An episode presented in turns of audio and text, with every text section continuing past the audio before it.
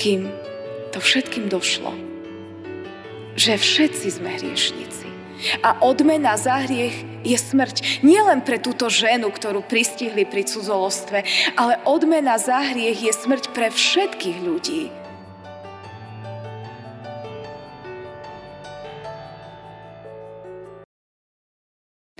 Stížme sa vybranými veršami 34. žalmu.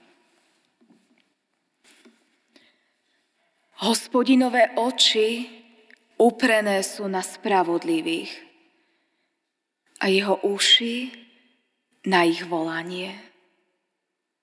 Tvár hospodinova je proti zločincom, aby ich pamiatku vyhladil zo zeme. Keď spravodliví kričia, hospodin ich počuje. Zo všetkých súžení ich vytrhuje. Blízky je hospodin tým, čo sú skrúšeného srdca. A pomáha tým, čo sú ubitého ducha. Mnoho bied má spravodlivý, lež zo všetkých ho vytrhuje hospodin. Amen. Milosť vám a pokoj od Boha, nášho Otca a od nášho Pána a Spasiteľa Ježiša Krista. Amen. Milé sestry, milí bratia, slova písma svätého, ktoré budú slúžiť ako základ kázne, čítame z Evanília podľa Lukáša zo 4. kapitoly, kde v 22. verši v Božom mene čítame tieto slova. A všetci mu prisviečali. Obdivovali slova milosti, ktoré vychádzali z jeho úst a hovorili si, či tento nie je syn Jozefov? Amen. Toľko je slov písma svätého. Ježiš prišiel na tento svet aby nám priniesol milosť. Milosť som si vygooglila, že čo znamená podľa internetu, je dobrovoľný prejav Božej lásky k človeku v podobe nezaslúženej priazne. Správne to vystihli. Je to tak. Je to dobrovoľný prejav Božej lásky, Božej priazne k nám ľuďom, bez toho, aby my sme si to dopredu nejako boli zaslúžili. Boh vedel, že my ho potrebujeme.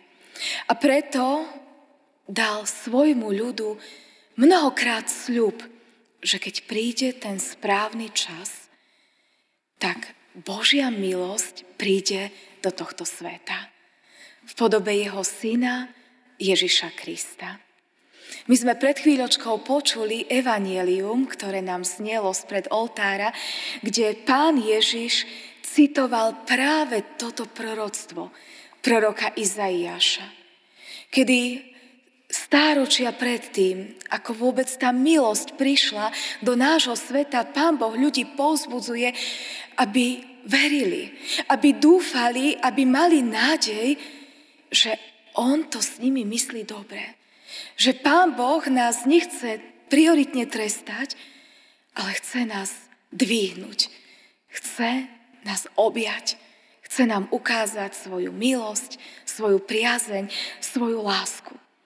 A je zaujímavé, že keď pán Ježiš podľa svojho zvyku vošiel v deň sobotný do synagógy a mal čítať, tak zvolil práve tieto slova kedy hovoril, duch pánov je nado mnou, lebo pomazal ma zvestovať chudobným evanielium, uzdravovať skrúšených srdcom, poslal ma hlásať prepustenie zajatým, slepým navrátenie zraku, utláčaným oslobodenie a zvestovať vzácný rok pánov. Pán Ježiš si mohol vybrať akékoľvek slova, ale on si zvolil práve tieto slova milosti a pravdy. Lebo to bola pravda. Preto on prišiel na tento svet, aby ho zmenil. Aby ho vrátil do pôvodného stavu. Lebo pôvodne to Pán Boh s nami ľuďmi zamýšľal dobre. Keď Pán Boh tvorí svet, keď tvorí človeka, za každým povie, a je to dobré. Ale hriechom, neposlušnosťou sa to všetko skazilo. A teraz prišiel Ježiš, aby to všetko napravil. Aby opäť všetko mohlo smerovať k dobrému. Mohlo smerovať do Božej otvorenej náruče. Bez našich zásluh. Aby sme to mohli prijať zadarmo, len skrze našu vieru v život, smrť a vzkriesenie nášho pána Ježiša Krista. Preto Ježiš volí práve toto proroctvo, ktoré hovorí o ňom. A keď dočítal a všetci čakali, čo k tomu povie, oči všetkých v synagóge upierali sa na neho, Ježiš len skonštatoval. Dnes sa naplnilo toto písmo vo vašich ušiach. Dnes to začína byť realitou. Ja som tu. Som tu, aby som objal tento svet. Som tu, aby som priniesol odpustenie. Som tu, aby som uzdravoval. Som tu, aby som všetko napravil. Božia milosť je pre všetkých. Božia milosť je pre každého. Ježiš nikoho nevylúčil zo svojej priazne, zo svojej milosti. Ježiš na kríži objal celý svet. Nikto nie je taký zlý, taký nehodný, aby za ňo bol Ježiš nevylial svoju krv. A ak v Neho verí, nie je takého hriechu, ktorý by Ježiš neodpustil. To bola Ježišova zväzť. To boli Ježišové slova posolstva a milosti. Ale čo by to bol za Ježiš, keby ostal len pri slovách? Ježiš ide ďalej. Ježiš ide k skutkom a k činom. Lebo práva láska nie je o slove. Práva láska nie je o tom, že niekomu poviem, ľúbim ťa. Ale práva láska je o tom, že tú lásku ukážem cez skutok. A presne to robí Pán Ježiš. Ježiš cez skutky ukazuje Božiu lásku a ponúka svoju milosť. Keďže sme mali v týždni Medzinárodný deň žien, tak si zvolím príklady dvoch žien, ktoré zažili nezaslúženú Božiu milosť. Jedna z nich bola žena Samaritánka. Ona si nezaslúžila, aby Ježiš, Boží syn, Žid, muž, podľa vtedajších pravidiel sa jej prihovoril. Pretože na verejnosti sa cudzí muž s cudzou ženou nerozprával. Židia neznášali Samaritánov. A táto žena k tomu bola ešte aj hriešna. Mala viacerých manželov a ten, s kým žila vtedy, keď ju Ježiš stretol, toho si už nevzala. Žila s ním len tak. Čiže Ježiš mal všetky práva na to, aby túto ženu neriešil, aby ju ignoroval. Ale Ježiš porušuje všetky pravidla svojej doby. Ježiš prekračuje hranice, ktoré nastavila jeho spoločnosť, aby tejto žene dal milosť. A tak sa Ježiš prihovára žene Samaritánke. Prihovára sa jej pri studni na poludnie. Lebo tam išla práve preto, lebo vedela, že ju ľudia odsudzujú. Kvôli jej hriešnemu spôsobu života. Išla tam preto, aby si do nej nikto nemohol obrazne povedané kopnúť, aby nikoho nestretla. A tak v čase najväčšej páľavy, úpeku, ona trpí dvakrát. Najprv trpí jej srdce, lebo je to nešťastná, zlomená žena, ktorá hľadá lásku, hľadá pochopenie, porozumenie, ale nenachádzajú nikde. Ani v manželoch, ktorí ju predtým opustili, ani vo vzťahu, ktorý teraz má. Je nešťastná. Jej srdce krváca.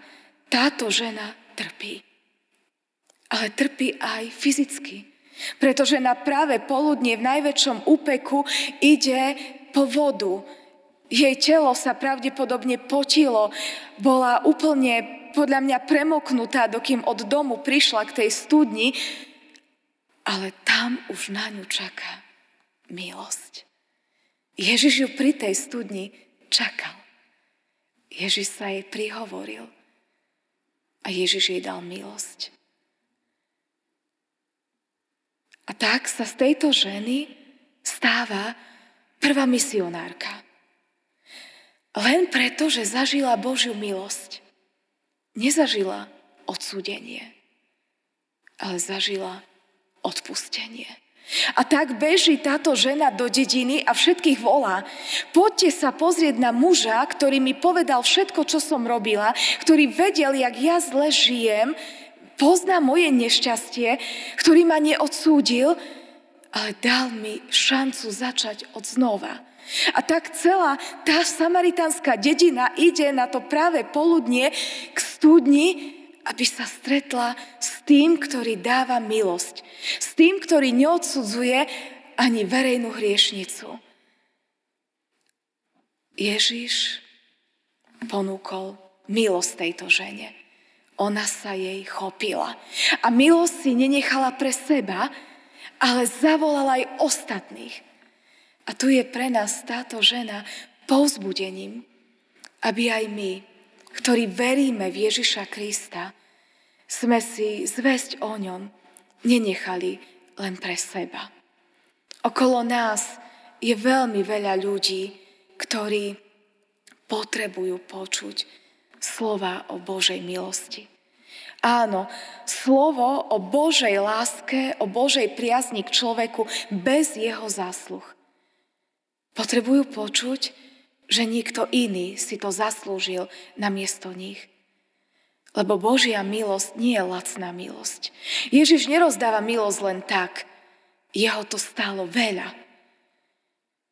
My sme spievali v piesni 92, že ďakujeme Pánu Bohu za milosť a bol tam krásne vyspievaný príbeh Kristovho utrpenia. To nebolo len tak, že Ježiš prišiel a no, máte tu milosť. On za tú milosť zaplatil. Lebo nebolo inej cesty. Keby bola iná cesta, Ježiš by nemusel ísť na kríž. Ale bola len jedna cesta. Cesta bolesti, cesta smrti. A Ježiš sa rozhodol z lásky k nám, ku mne a k tebe, že si s nami vymení miesto. A nechce, aby my sme išli tou cestou, ktorá je pre nás pripravená kvôli našim hriechom. A tak sa rozhodol, že On na miesto nás pôjde tou cestou. A tak Ježiš namiesto nás, nielen namiesto tejto ženy Samaritánky, rozpína svoje ruky na kríži, dovolí, aby ho urážali, znáša všetky bolesti, aj smrť. Len aby mohol mne a tebe pomôcť. Aby mne a tebe mohol podať pomocnú ruku aby mohol poraziť aj väčšinu smrť. Preto ho Pán Boh na tretí deň vzkriesil k väčšnému životu, aby mohol milosť ponúknuť mne a tebe. My ju príjmame zadarmo. Milosťou ste spasení skrze vieru. Nie sami zo seba. Je to dar Boží. Nie zo skutkov, aby sa nikto nechválil. Táto vzácna, drahá milosť, ako o nej hovorí Bonhoeffer, stála Boha veľa. Najviac, čo mal, život svojho syna. Ale táto milosť, drahá milosť, je nám ponúknutá zadarmo. Len skrze vieru. Viera bola tá, ktorej sa táto žena chytila. Skrze vieru sa upla k tomu, že jej srdce Ježiš môže zahojiť a že jej môže odpustiť všetky jej zlyhania. To robil Ježiš. Podobne to zažila aj iná žena. Žena hriešnica, ktorú pristihli pri hriechu a ktorú išli kameňovať podľa zákona, právom. Pán Boh to nariadil.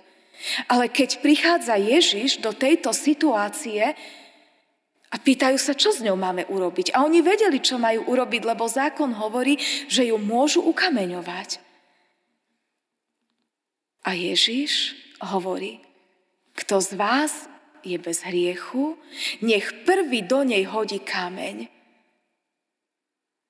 Zohne sa do piesku, píše si a čaká. Kým to všetkým došlo, že všetci sme hriešnici.